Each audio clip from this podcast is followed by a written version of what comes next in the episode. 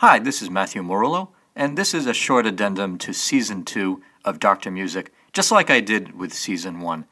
Again, this is a topic that I wanted to talk about, but I didn't want to break the pace of the episodes in Season 2, because unlike Season 1, the musical analysis was pretty intense. That's why I said before that it might be a little bit better to listen to Season 1 before you go to Season 2, although you could still enjoy Season 2 without Season 1. As many of you know, I'm a music educator. I teach at a junior-senior high school in Long Island, and this is something that comes up from time to time from my students. So I thought if I talked about it, maybe you in the listening audience can pass this on to your children or grandchildren, because I think it's very important to talk about, and it applies to pretty much any discipline, not just music. It applies to all of education, as a matter of fact. As you know, students these days are a lot bolder than they were, say, 50 years ago. Not that they're disrespectful. I mean, sometimes you will get a disrespectful student.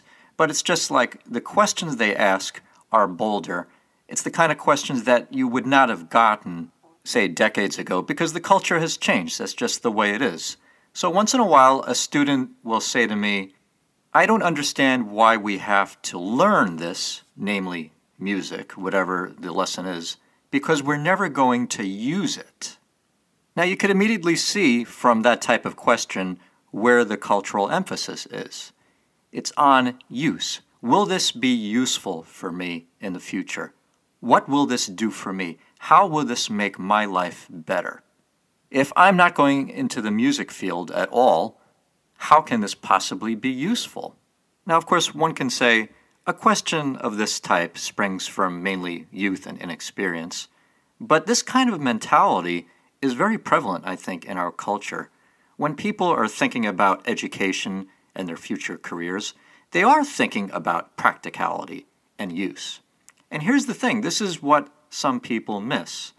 The whole idea, the whole philosophy behind compulsory education, or any kind of education for that matter, is not its usefulness, it's its value, its intrinsic value as education, as knowledge.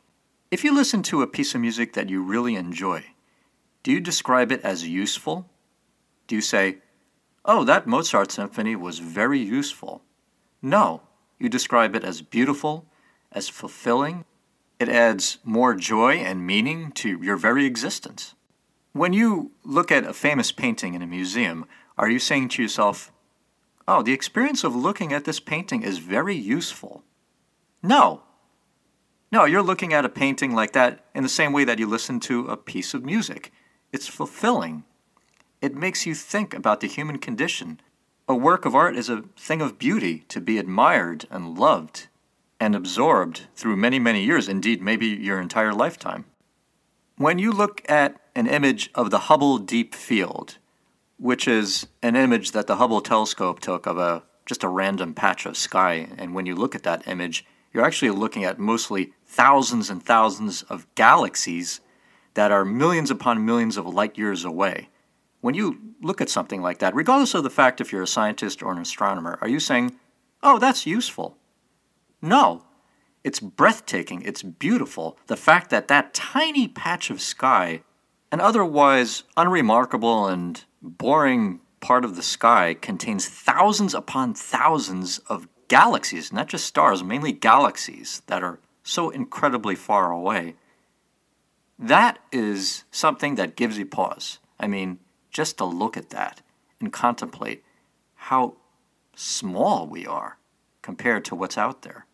Just thinking about that can give you the same sense of exhilaration of this beauty and truth that you get from great works of art. If a person studies to become a medical doctor, do you think he or she is actually using everything that he learned in science in, let's say, high school, on a daily basis? He learned about an amoeba. Is he using that knowledge? Was that knowledge useful to him?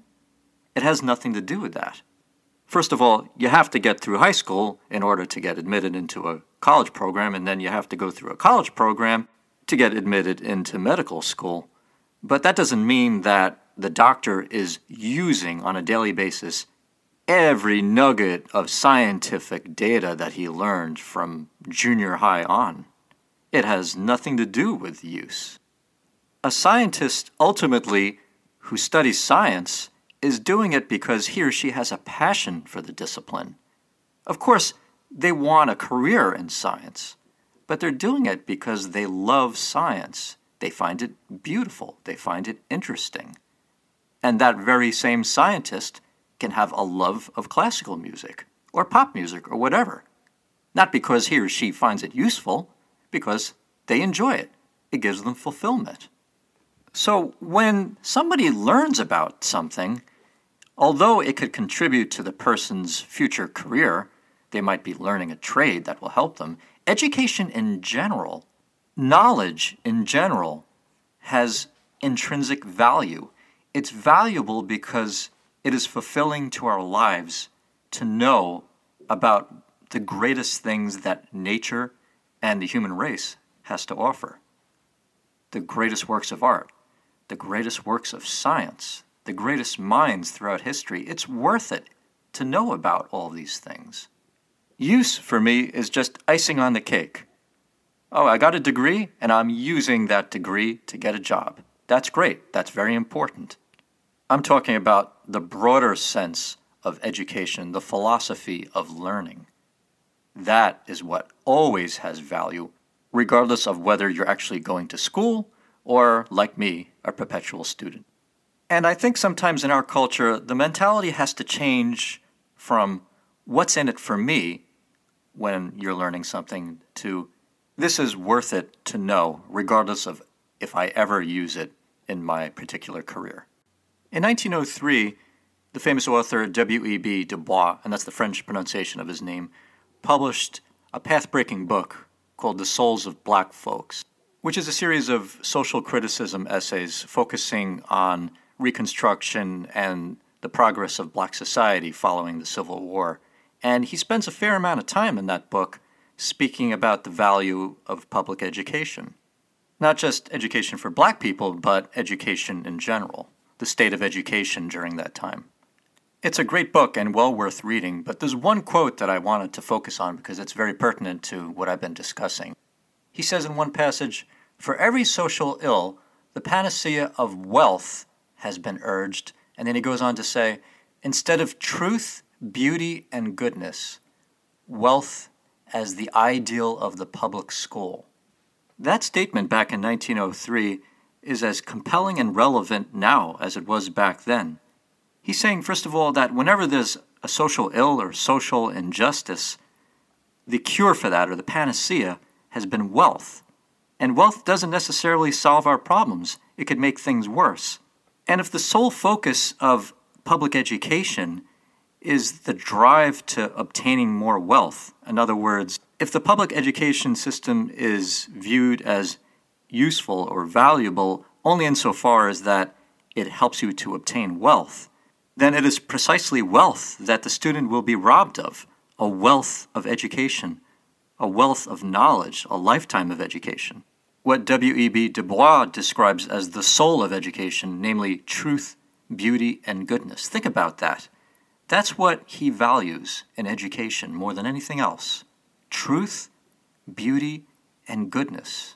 Those three words really sum up the wonder of life, if you think about it. The search for truth, the search for beauty, the search for goodness. That's what life is all about, in my estimation. We all pursue a trade or an occupation to be useful, to be productive in society. That's great. But there's a whole world of knowledge out there that adds such richness to our lives. And that's the kind of thing that public education can give to everybody. I hope everybody out there is happy and healthy, and you stay that way.